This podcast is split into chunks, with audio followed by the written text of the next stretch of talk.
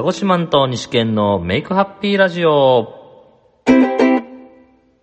NPO 法人メイクハッピーでは、植林干ばつ災害支援の二軸を中心に、地球に緑を、世界に笑顔を、社会に志を増やす活動をしています。ここ兵庫県丹波市では、えー、ひかみ町北寄のシアビレッジにて森のお手入れ、そして村づくりをしています。はい、始まりました。NPO 法人メイクハッピーのハッピー、えー、メイクハッピーラジオ。はい、干ばつリーダー西健と、理事長の鹿児島です。よろしく。はい、よろしくお願いいたします。はい、えー、ありがとうございます。あれですね、あの、クラウドファンディングが終わりましたので、その報告からちょっとまずは始めていこうかと思っております。無事に終わりました。はい。はい、クラウドファンディングをですね、えー、っと、ツリーハウスを作ろう、えー、きらめき干ばつというものを使ってツリーハウスを作るという形で、えー、クラウドファンディングを立ち上げていたんですが、えー、皆さんのおかげで、えっと、380万円が集まりまして、275名の方のご支援、そして約26都道府県ですね、えー、の、全国からご支援いただきまして、えー、そこまで達成することができました。はい、ありがとうございます。ありがとうございます。はい。一応ね、目標500万だったので、えっ、ー、と、達成率約、どのぐらい ?70% ぐらいなのかな？そうですね。70ちょっとぐらい。はい、で、えー、とどまってしまったのは少し残念ではあったんですが、えー、本当にまだ僕が1年、あの、森に入り始めて1年という短い中で、で、クラウドファンディングも1ヶ月間ですね。っていう中では、なかなか頑張った方なのかなと思っておりまして。はい。皆さん本当にありがとうございました。ありがとうございました。もうこれで、はい。はい。ツリーハウスのことをちょっと教えていただけたら嬉しいですね。そうですね、ツリーハウス、えっと、この1年をかけてですね、えっと、制作講座という形で、えー、約12名の皆さんと一緒に立てていきます。えー、生きた木の上にですね、和室がドンと乗るような感じ。えー、そこで日本建築自体の技術だったり知識だったりを学びながら、えー、皆さんと一緒に、えー、トンカントンカン作る方。そして皆さんの出資によって、えー、作るツリーハウスということで、えー、こう自然とね、人間とつぐつなぐ大事な大事な建物になれば、えー、きっとこのまま千年森づくりも続いていくんじゃないかなっていう、こう、日本の心を繋いでいくようなね、ツリーハウスになればいいって思ってますんで、えー、ぜひ皆さん、作ってる最中にはね、あの、遊びに来たりもできますので、うん、シェアビレッジのキャンプ場まで、えー、西県に連絡いただければお越しください。ぜひ。はい。ね、やっぱり多くの人がね、森に関わるきっかけになったらいいなという。そうですね、本当に。うん、間伐材で、国産の間伐材で、作るツリーハウスで、うん、さらに和室という 和室というのはね、なかなか見どころもあるだろうから、ぜひ制作途中でも来ていただけると嬉しいね。そうですね。多分あれ、足場が、足場を組むんで、ね、なんか全部がちゃんと見えるわけじゃないと思うんですけど、ある程度見えると思うんですよね。あ、あそうだね。登らないようにしとかないからね。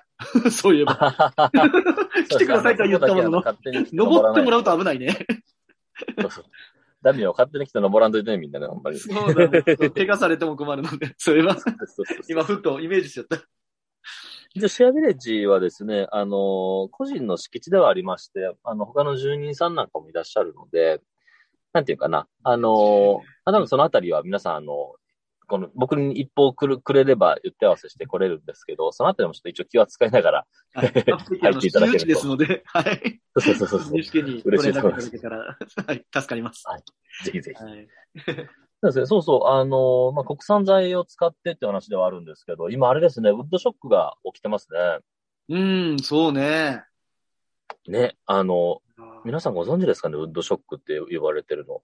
なんかね、オイルショックみたいな形で言ってますが、あの、オイルショックの時もそうだったのかな。オイルショックの時って別にあれ、簡単に言ったらデマでしたよね。デマなの？まあまあ、要は、そ市場、そ、超、市、市場、市場、うん。だ、操作だよね。オイルショックはね、結局は。か世界的な。うん。なんか別にその、トイレットペーパーなくならなかったわけじゃないですか。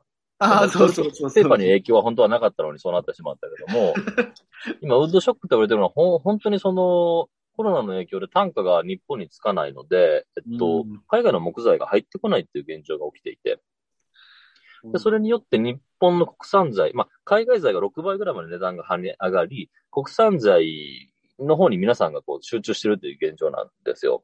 うんうんうん、そうなってくると各木材市場がすっからかんになったりとか、逆にその森の手入れを進めないと、いけん、もともといけないんだけども、えっと、なんだろう。政府が出してる補助金は多分あれ、海抜って言って、木を全部切り倒して、紅葉樹を植えたらお金が入るみたいな話ですよね。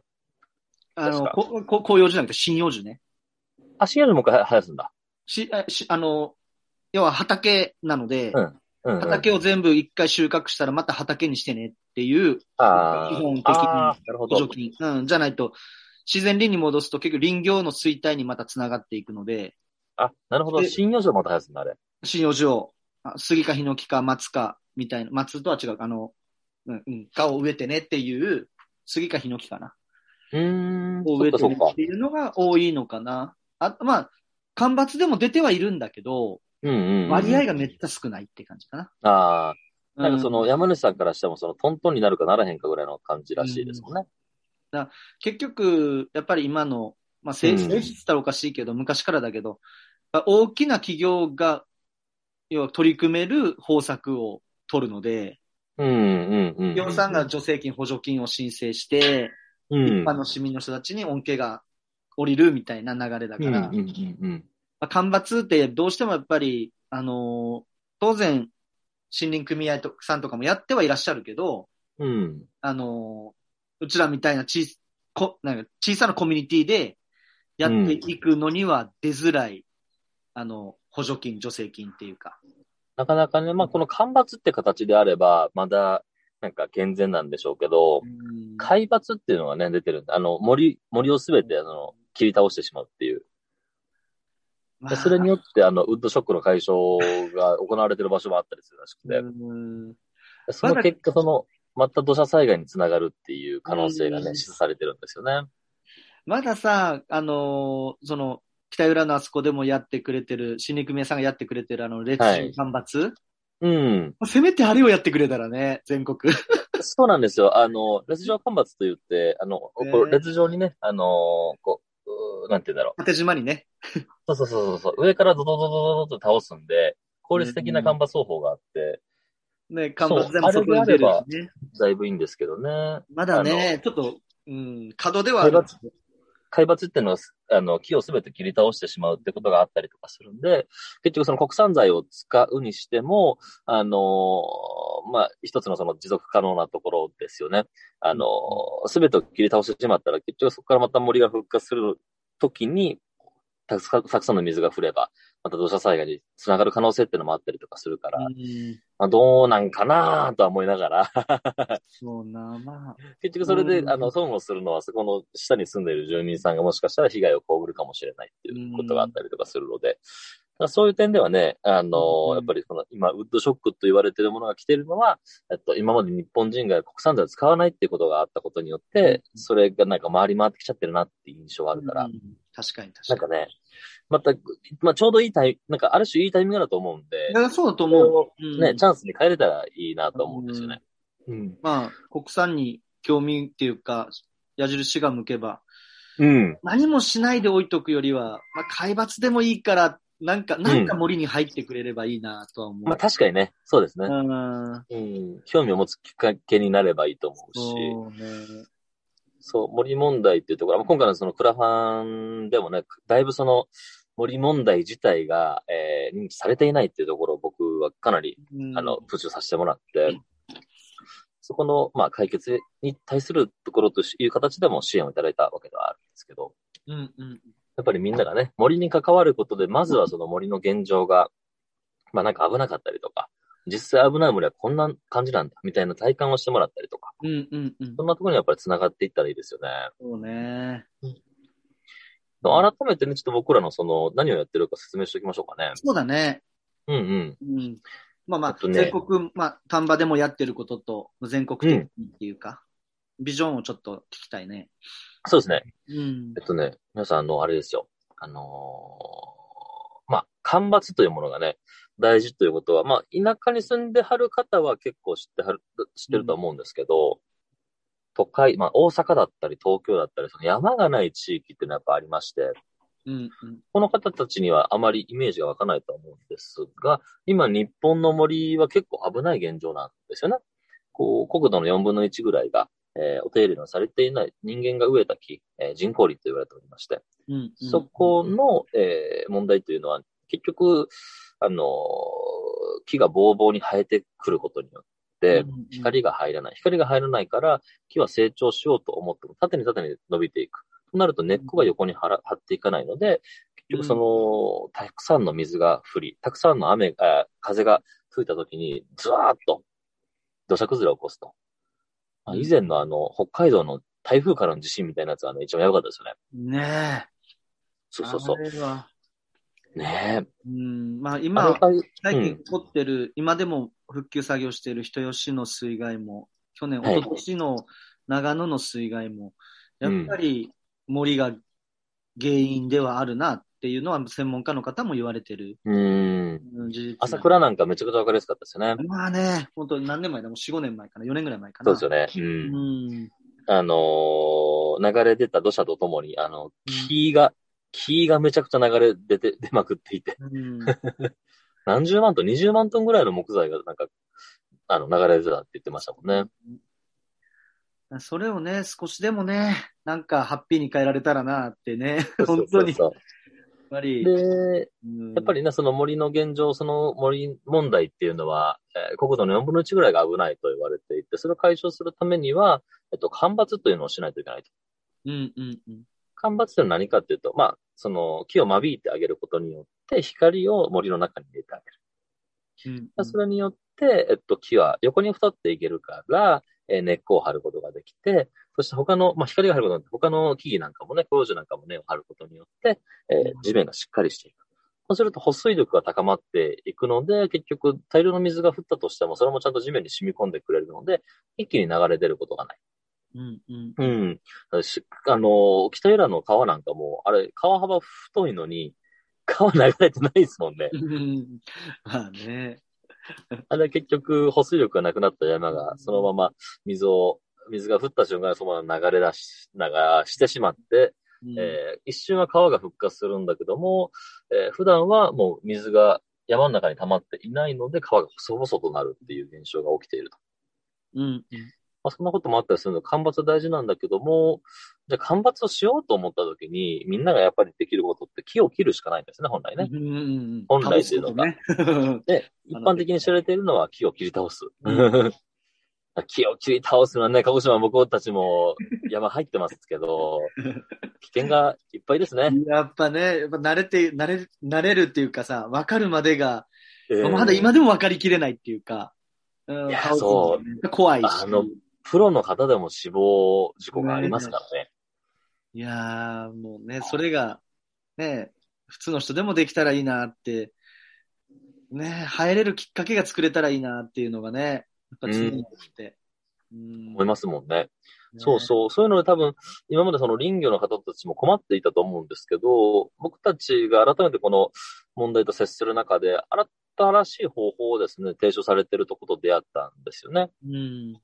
それが静岡にある森の蘇りさんっていうこの、えー NPO 法人があるんですけど、そこが提唱されているきらめき干ばつっていう形です。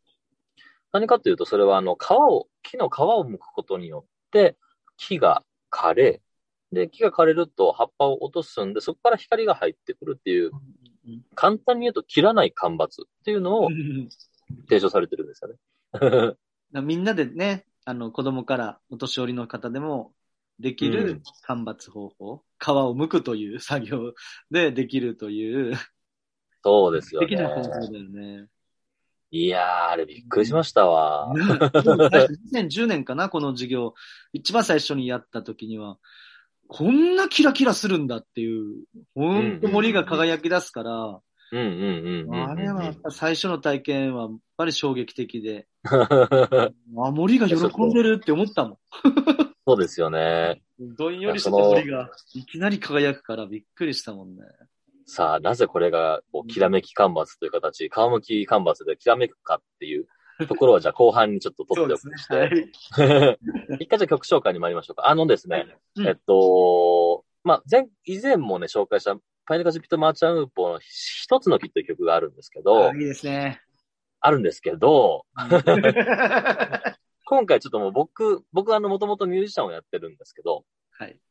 僕があの、ファンキーなバージョンで、あの、歌なしバージョンで、あそっち？あいいね。一つの木を録音したので、一回よかったらそっちを聞いてもらえたら。どっちがいいかなどっちかお楽しみって感じ。あの、まー、ちゃんの元々のバージョンと、こ今回流すとしたら、まー、ちゃんのバージョンと僕のバージョンと。あーまあ、どっちだろうな。じゃあ今回それ流して、僕のバージョン流して、次回またあの、元々のまーちゃんバージョン流しましょうか。オッケーオッケー。いいどっち じゃあ、えっと、作作詞作曲、ま、パイヌカジピッツマーチャンポ、演奏、西本健のギターということで、えー一つのキーおとお届けお届けいたします。どうぞ。はい。は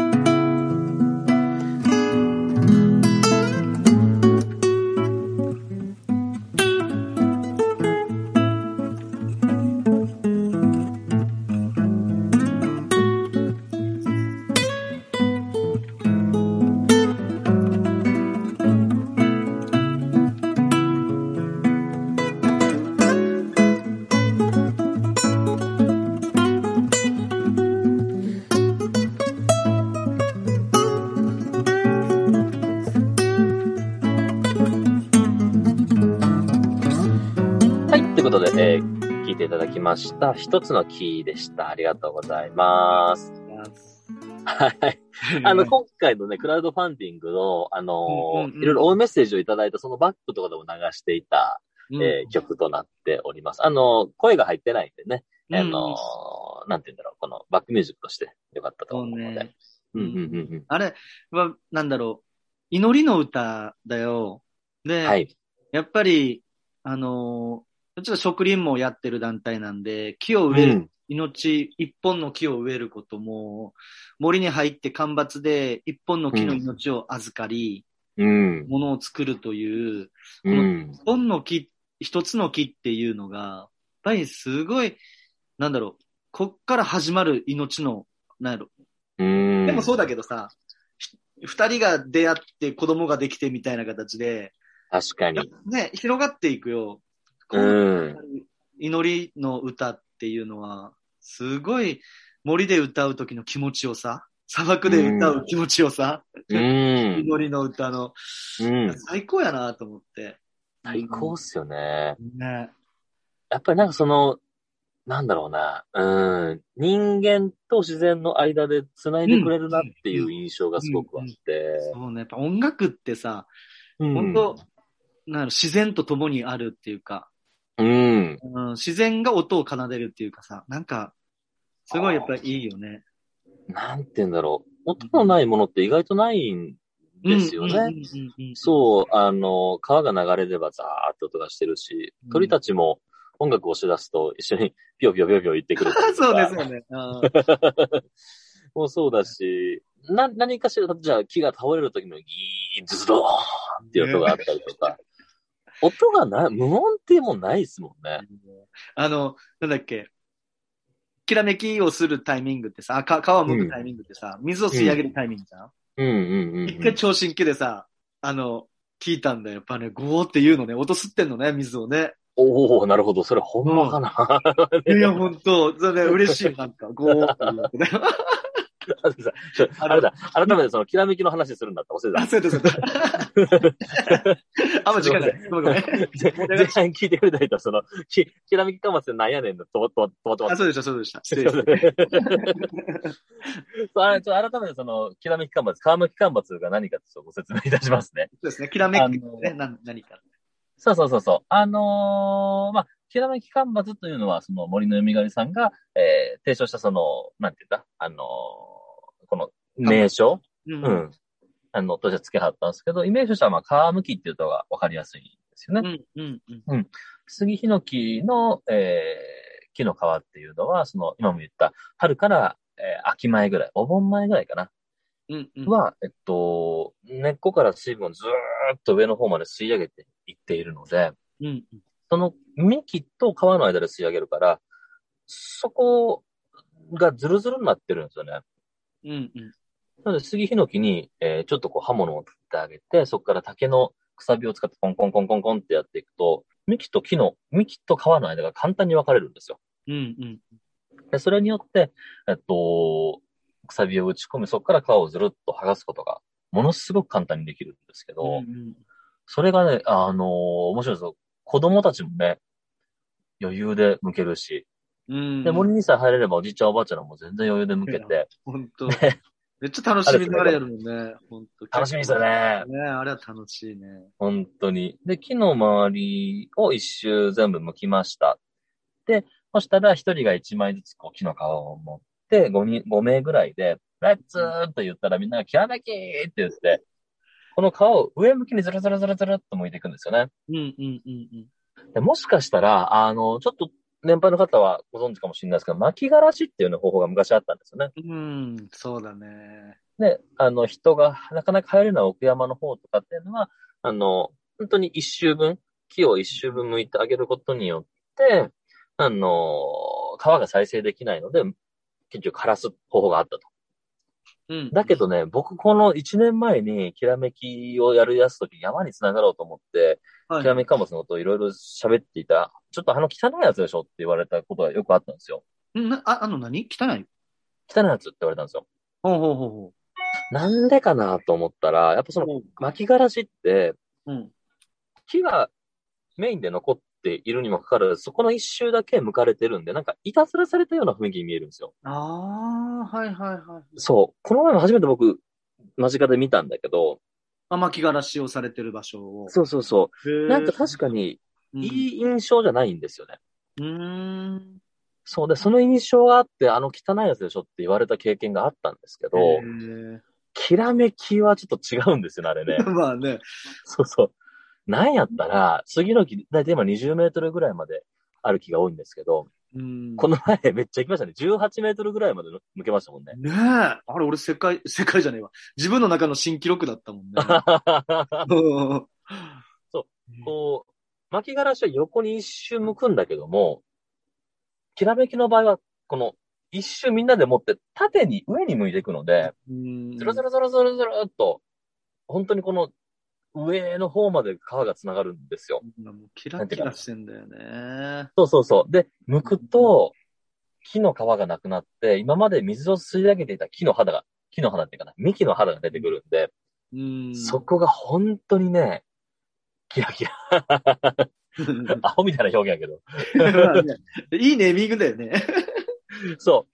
なんかそのね 様を形容して、あのー森がきらめく感じが、今までその、やっぱりその、ボーボーになった杉ヒノキの人工林を相手にしてるから、そもそも光が入ってくるのが暗いんですよね。うんうんでうんもその暗い中に、一本、向けた木、向けた木は本当に肌が白、白というか黄色というか、うんが出てくるんだけど、本当に黄金色に見えるんですよね。うん。いやー、見える。そう。あれが一本あるだけで、ぜひ本当に体感してほしいね。ねね森がなんかきらめくっていうのがすごくわかるし、うんわかる。そう。で、本当にやっぱり、艶やかに水がついてるんで、うん。光ってるんですよね。うんで、それが、あの、一年経った後には、木が枯れて、葉っぱが落ちて、本当に光が入ってきて、うん。そういう意味でも一年後もきらめいている、光っている。そして、そうなってくると下草が生えてきて、うん。この光が入るからね。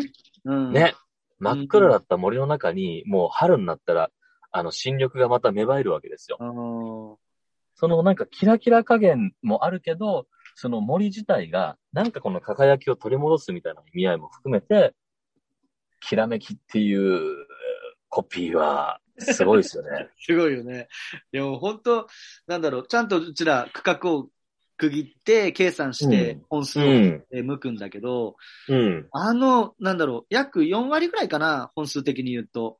剥く本数が。そうっすね。4割ぐらい、まあ5割弱ぐらいまでいって5るんじゃない割かな。弱かなぐらい剥くんだけど、もうあれ全部剥いた、4割ぐらい、4、5割剥いた時に見るこのキラキラ感ね、森の。